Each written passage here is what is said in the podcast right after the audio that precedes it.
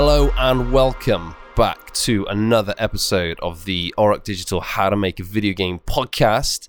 Uh, there's me, Matt Galaxy, the Galaxy Walker. sound like a radio host when I come in. it's very difficult not to be like the radio host from Grand Theft Auto or something. I don't know. Hey, Jem, how's it going? Hi, going good. I didn't have a nickname still. Maybe it will eventually. Oh my gosh. Jem I- the Crow. Crow. I feel bad that we haven't been there yet. We haven't gone there. Okay, Well, Crow's pretty cool anyway. And that's my name, so maybe it'll just be Jem the Crow. Jem the Crow. Yeah. Well, okay. Well, uh, how about we leave that up to Thomas to come up with a Warhammer esque nickname by the end of the episode for Jem? Hey, Tom.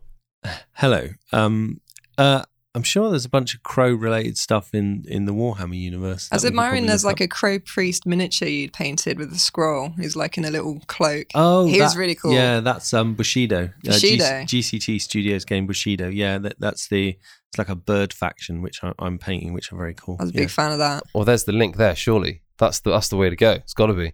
Um, so in previous episodes, previous seasons, we've covered a lot of Games Workshop stuff, Warhammer things, all related.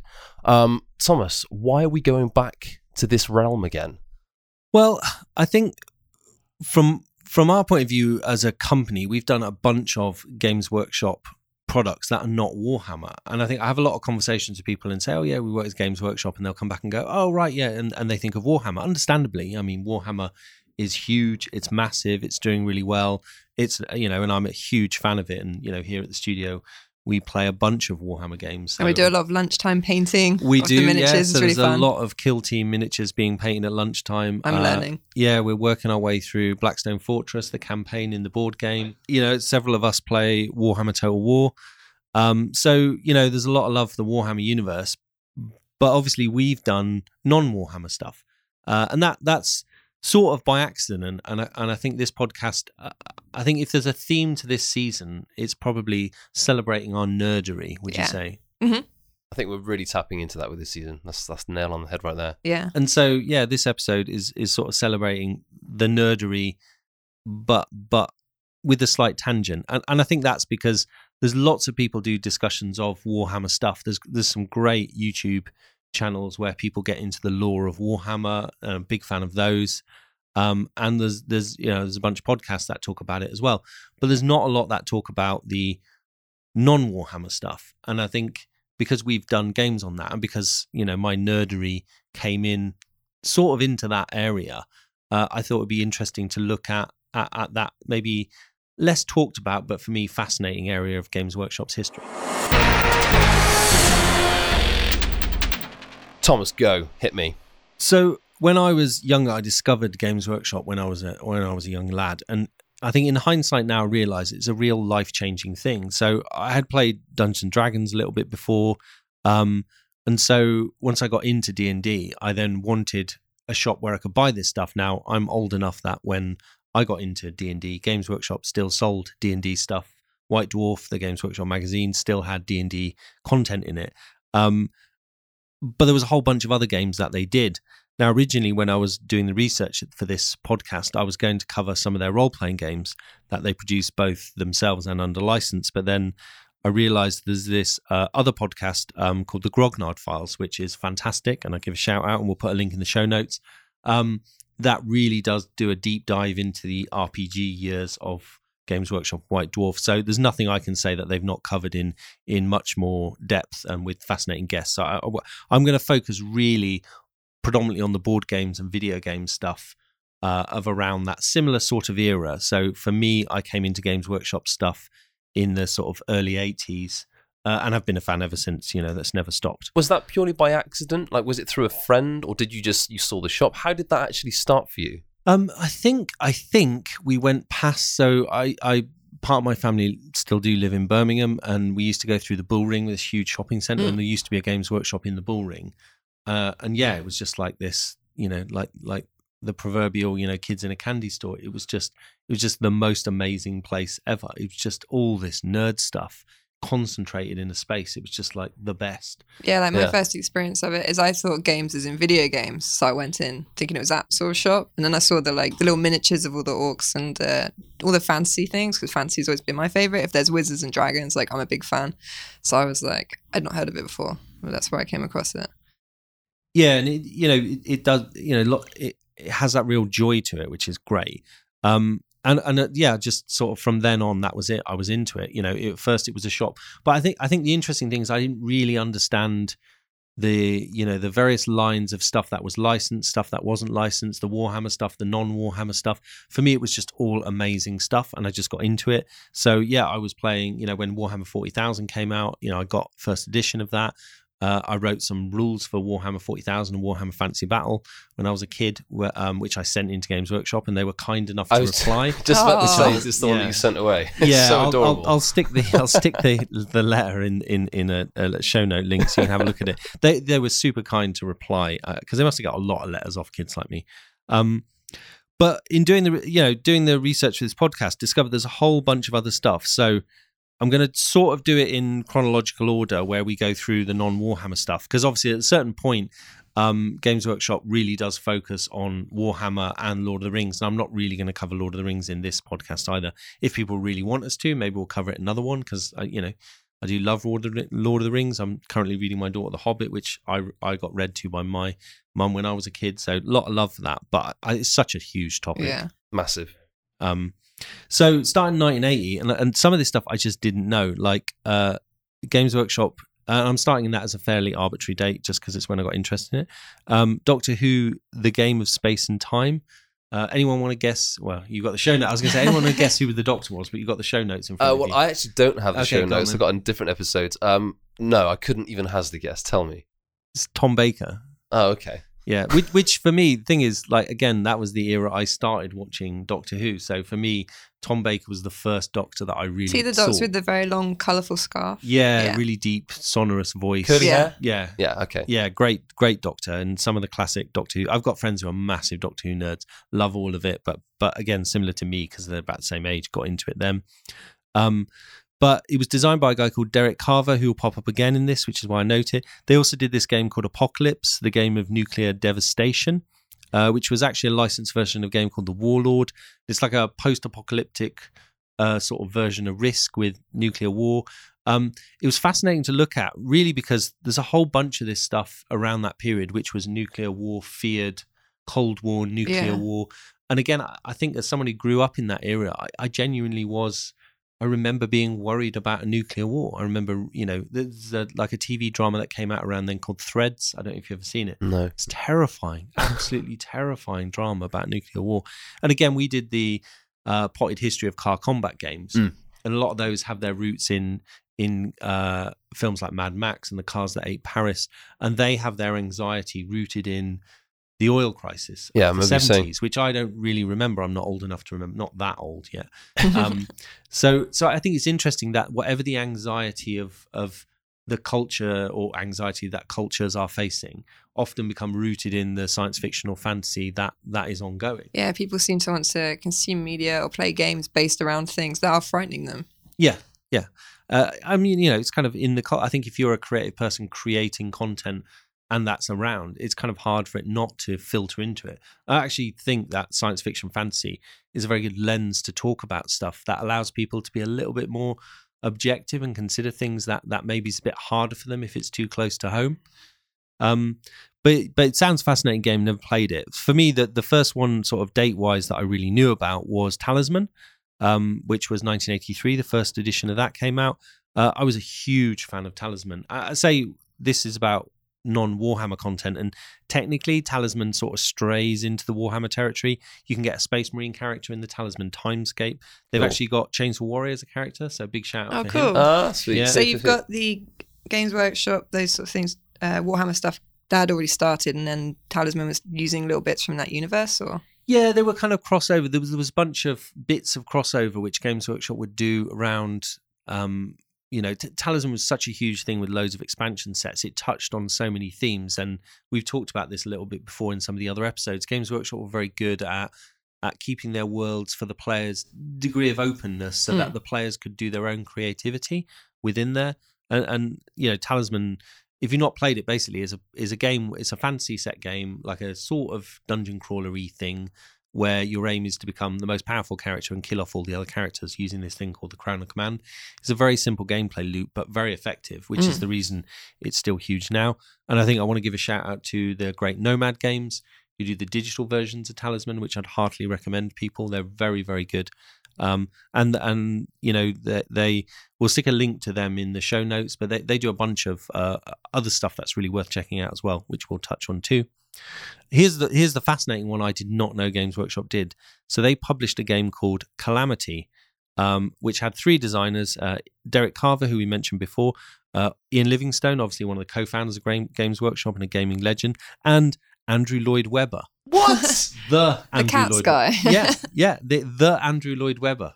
Uh, I don't know who's a game designer. That's insane. Sorry, uh, be- uh, being someone with a, a semi theatre background, I, I know of his work somewhat, but I am shocked by that. Wow. Okay, now, now without looking at any show notes, what do you think Calamity? It's got an exclamation mark after it. Is about given given the the pedigree of of certainly one of the designers. What do you think? It's not about cats, is it? It's not about cats. Good guess. I would have played that. Um, I couldn't even guess, but I'm, I'm, I'm kind of wanting this to be set within the same universe now as like Joseph and the Amazing Technicolor Dreamcoat, one that all to be linked, like a shared universe. No, it was about insurance, What? and it was co-done with the Century Group of insurance companies. So that that was in What? I don't, what completely weird. I mean, So what, you're trying to take out policies, you roll and try and get like a good yeah, I, return. don't. I mean, I, I would love to have a go. It sounds a fascinating game. That is bizarre. That So is bizarre. strange. And does he have a background in insurance? I don't understand the crossover. I have no Maybe he just idea. wrote the soundtrack. I think there's, I think there's, there's more. Um, he's probably more related to uh, insurance than he is to game design for sure. Yeah, so I'm, that's ama- I'm Well, mad. he's, a, he's, a, he's a polymath guy, you know. He can he can write songs, he can write music, he can design games, Insure take things. out- he, he can he can cover you if your car's stolen. oh my gosh. yeah. Um, but also 1983, Battle Cars came out, which is Games Workshop's first car combat game. And Right. if you skip back to season three, episode one, which is the the Road to Hell: History of Car Combat, uh, we cover that in a bit more detail there. Um, 1984, Games Workshop were doing some video games as well. Now, obviously, we do Games Workshop video games under license, so there's a structurally slightly different thing. But this is them publishing it. Which, if you know the history of um, Ian Livingstone, one of the co-founders, who would go on to be a co-founder of Eidos, it, it sort of makes sense in that retrospect. But their first video game that I, I was able to discover was called D Day. So it was a game about um, you know historical one, interestingly, Hmm. um, definitely non Warhammer. And then 1985, they did this great game called Warrior Knights, which I did play and was a big fan of. Again, Derek Carver, who who hot off the press of working with Andrew Lloyd Webber and Ian Livingstone, was to design uh, this game. Um, and it's a really clever game. So it's a fantasy set game about a world where you're each kind of like a faction vying for control of of the board.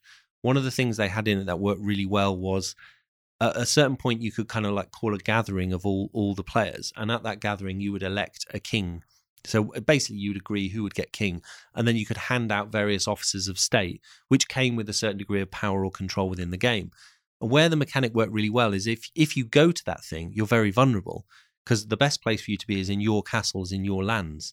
But if you leave it, you're vulnerable to being attacked. But if you don't go, then you leave that open for other factions to basically decide who's going to get to be king and hand out the power that comes with it. Right. So That's pretty cool. yeah, it's a very, very good game, very effective. Um, I like that a lot. They also did a game called Superpower, which was a Cold War uh, themed board game, and then another video game that I think we should definitely note uh, called Chaos, which was based on a card game originally, um, turned into a video game by a game designer called Julian Gollop, who we Ah, have also touched on. Yeah, he's an up and coming rising star in the games industry. Yeah.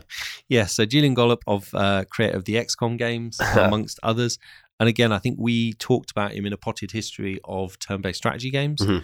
Uh, and in fact, the game Chaos was rebooted in Kickstarter in 2014, so there's like an updated version you can grab. So skipping forward then to 1987, we've got The Fury of Dracula. Um, this is a great game. I don't know if anyone has played it. Um, it's like a hidden movement game. So one of the players is Dracula moving round the board, infecting people with you know, vampirism, and the other players are the vampire hunters who essentially have got to triangulate because you can't, you don't know where Dracula is, but you find the clues of where Dracula's been. Oh, cool. So yeah, you're you're you're trying to figure out so where he is, and in fact, the game um, was, has been republished by WizKids fairly recently, and Nomad, who we mentioned before, are doing a digital version of it. So I'll really look forward to that. And again, design wise, designed by a guy called Stephen Hand, who will also pop up. um, because he designed a bunch of great Games Workshop titles. Also, that year they did Blockmania, which was a Judge Dredd board game. They also Oh, did cool. the role playing game, but that's go to the Grognard files for that because they cover that really well. Um, but Blockmania is a great board game that again I played as a kid. They also did this game called Blood Royale, um, which was very much about politics and power and and money. Um, it's got a great cover that really attracted me to it, but it's got this very good core mechanic of family dynasties. So if you play a game like Crusader Kings 2 or a fan of Game of Thrones, that that sort of theme is very much covered in the game. What was on the cover that you liked?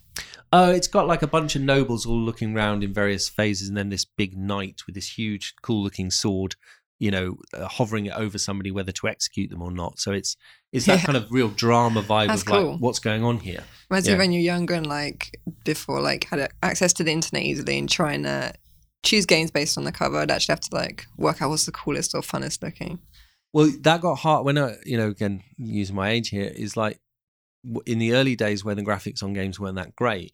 They used to have these like painted covers that Yeah. look so cool, and of course the graphics never matched. there was a huge responsibility on the cover art back in the Yeah. day. Yeah, it's incredible, incredible. Yeah.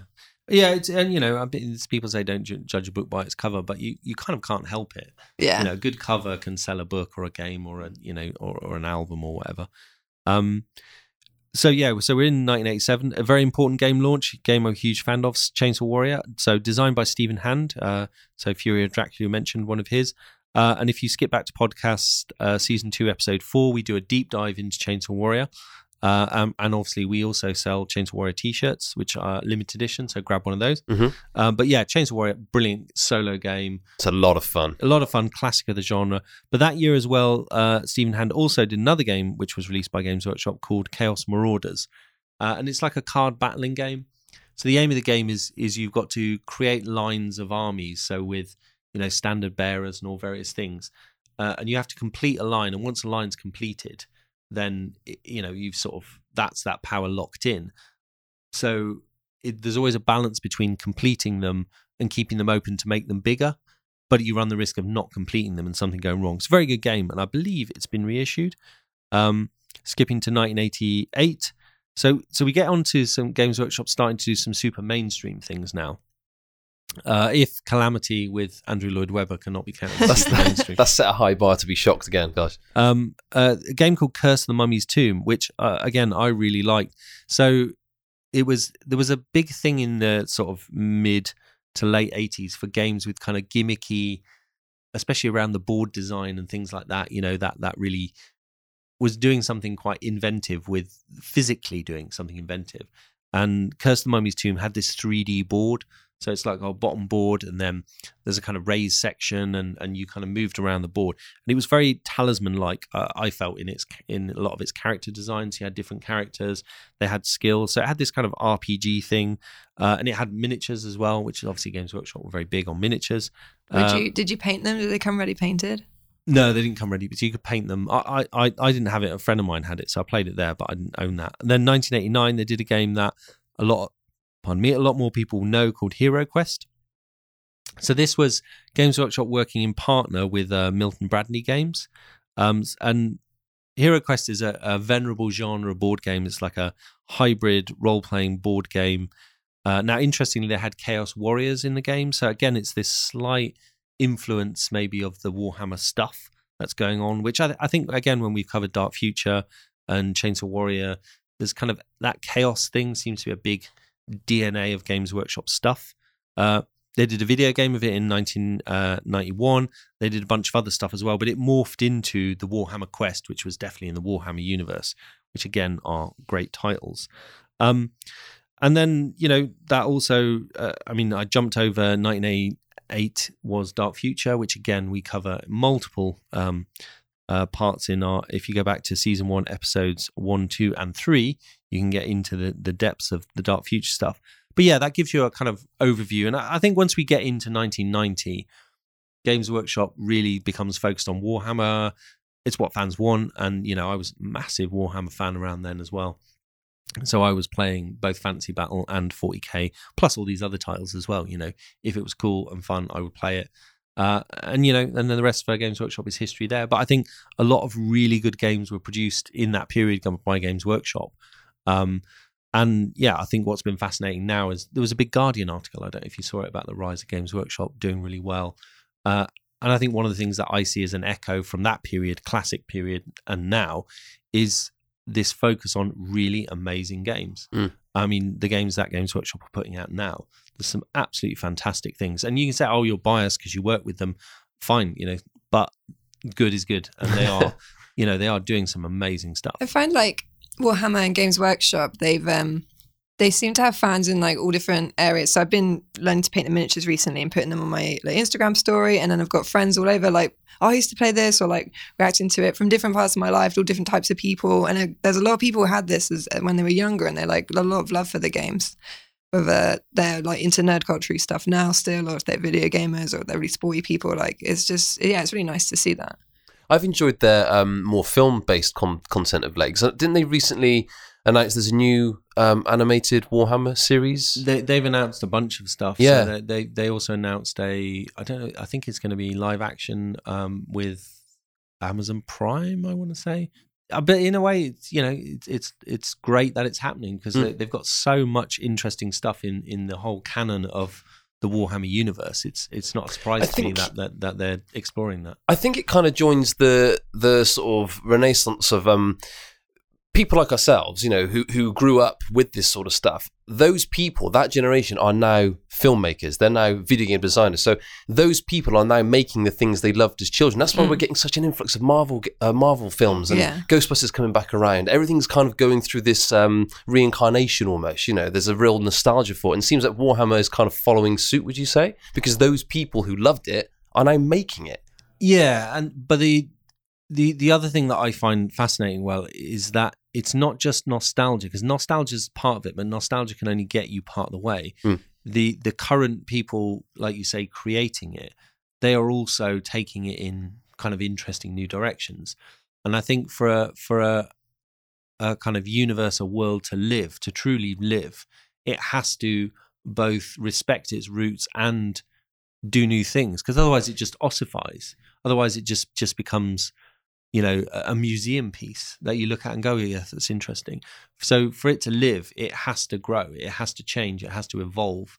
And sure some of those things won't be won't survive. Some of those ideas they try will you know the, the audiences maybe won't resonate with or uh, but you just don't know. And, and i think you know you can see this in uh, as you say in a whole bunch of big universes. The ones that are vital and you know full of interesting stuff are the ones that are living. So yeah or lot, lots of really exciting stuff in there. Um but and again you know uh, uh, as a fan of this stuff for me i've never stopped. And, and that's the thing. It's like i've never stopped being part of games workshop in the sense of you know first off just being a gamer playing this stuff now working within it. But as a fan that never changes. I'm I, I can't imagine a point where i won't play read watch games workshop stuff. It just just doesn't seem to be and at the moment i'm heavily hinting my kids to get into it. And that's that's obviously the, gives me a massive excuse to get even more stuff It's, but- it's true. I second that. and, second and that. I'm hugely pleased that Games Workshop are making life easier for me to do that by their young adult novels set in the Warhammer universe and stuff like that. It's like great, you know. I was, I was going to say if there if there was anything available that was a, a little more child friendly because it's all quite quite heavy stuff, isn't it? Warhammer novels and all the games. yeah, the, the grim dark. I mean, but it, I think it's got that real British sensibility to it. You know, it's it's very, you know, it, it's.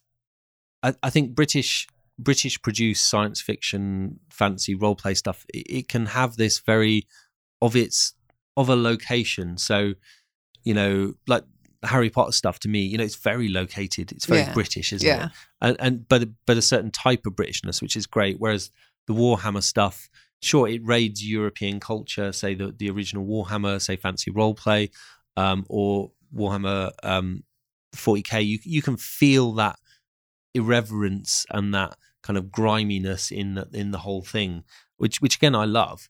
Um, so yeah, I, I think there'll, there'll there'll always be a place for that sort of take on it. And and if if they didn't have their own take on it, then it wouldn't have lasted this long. It wouldn't have so many people into it so long after its original launch. It's exciting.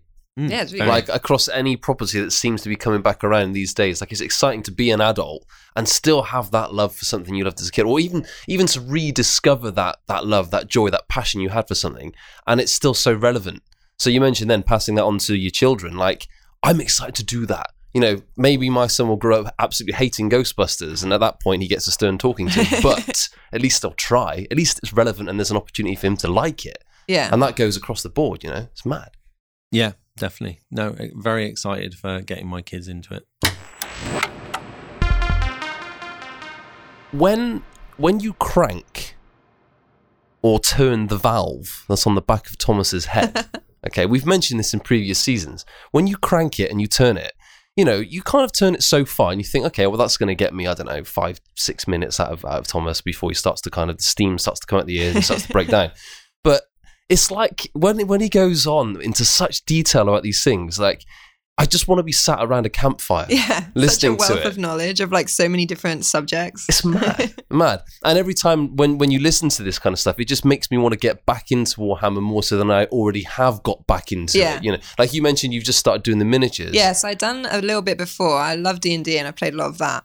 Um, and the miniatures. I wanted to try Warhammer because, like I said, I love anything wizardy, dragony. Yeah, Um, yeah. And I tried so like my friend went to a tournament and I came and watched. It wasn't as story based as D and D, so I didn't enjoy it as much. But I really love painting the miniatures, and they teach me how to do that at the moment because I'd done my own ones and I didn't know to water down the paint. So it was all blobby, and then I got shown there's a load of memes based around not watering your paint down and how like ridiculous they can look. And I was like, oh, that was me. So yeah, I'm learning it now. They were teaching me at lunchtime, and uh, yeah, really enjoying it. And all the figures are really cool, and I love the lore. I've read some of the books. yeah. So yeah, it's just really cool to hear about. I only have this sort of like outsider's uh, knowledge and perspective of of the Warhammer and Games Workshop world. So it's really cool to hear about all the other little bits that they've done and how it's evolved. And Andrew Lloyd Webber, like And absolute curveball. That was the biggest curveball I think we've ever received on this podcast. Like, I, I can't think of two separate things. I'm gonna have to that- read up on him now and be like, how did this happen? Yeah. Why? Like, oh my gosh, I don't know. But um, just just rewind slightly to the to the miniatures. Um, like that's a for me that seems it's a different sort of social aspect to a, to a gaming medium, isn't it? I've only Yeah. kind of da- dibbled my dibble dabbled my toes in it a little bit. Um, but when I have done it, it's it's so relaxed. It's so Yeah. kind of uh, mindful and therapeutic. You're kind of focusing intently on this this little miniature that you're piling hours and hours and love and joy into. But you're kind of collaborating. You're talking about stuff. There's a lot of banter. and the creativity, and you're like, what do you think about this design? Or this is my theme I'm going to go for. Mm. I think it's really nice because it's very different when you actually play the game. They're kind of like two different hobbies, Mm. but it like brings them together. Like Yeah. painting these beautiful little works of art and then like playing a board game with them is really cool. Yeah. I guess like you develop, um, you develop. Uh, not again, not to link back to XCOM. I'm doing trying so hard not to do it. But when you um, have those characters in it, you grow so attached to them. Yeah. So you can see why that is such a pull when you're when you've actually spent the time and the hours Yeah. painting, put you know, uh, breathing a personality into these things. I guess And that's where I saw the crossover of D and D. Like I built this character, and Yeah. the background and what she wore and what she thought, and it was the same. You like designed your little army or your units, and like so my friend likes the orc ones, and they're very like just build things out of stuff that they find and like hammer it all together. And his color scheme was all yellow and pink, which no one else did, and I liked it. They were like a little ragtag band of weirdos Yeah, that yeah, he really loved. So yeah, Mind blown again. My gosh. Right. So thanks, Jem. It's been absolutely mad. Uh, I, I, keep saying that the, the steam comes out of um, Thomas's ears, but it feels like it's coming out of my ears right now because there's just so much uh, intel. Um, like, share, subscribe, yeah, subscribe. We've got a lot of uh, interesting episodes coming up. Like we Mhm. said, so this season we're looking at like everyone's got little areas that they're super passionate about and they know loads of stuff about. One of my favorite things is talking to someone who's really passionate about something. It could be anything. It could be like stamp collecting, yeah, painting miniatures, a certain video game series or IP that they love, and just to hear all those little facts that you just learn and you're just passionate about. If you are like a really like deep fan of that, I, I love that. So Mm. that's what the yeah. So, so make sure to subscribe and you'll be able to hear all of those. Absolutely. Have it delivered to your inbox, to your smartphone. I love that. I love that things just land on my on my desk, my digital desk without even trying. When the when the Auroch Digital Podcast icon just pops up on my phone, there's a little a little skip in my heart, but it's the good kind of skip. It's A like, nice oh, one. It's landed. It's landed. So yeah, follow follow Auroch on Instagram, Twitter, Facebook, all the socials. Drop into Discord and chat. Always happy to chat. Come tell us about your weird thing that you're super passionate about, and Mm-hmm. I'd love to hear about it. Totally. We'll see you in the next one. Thanks, guys.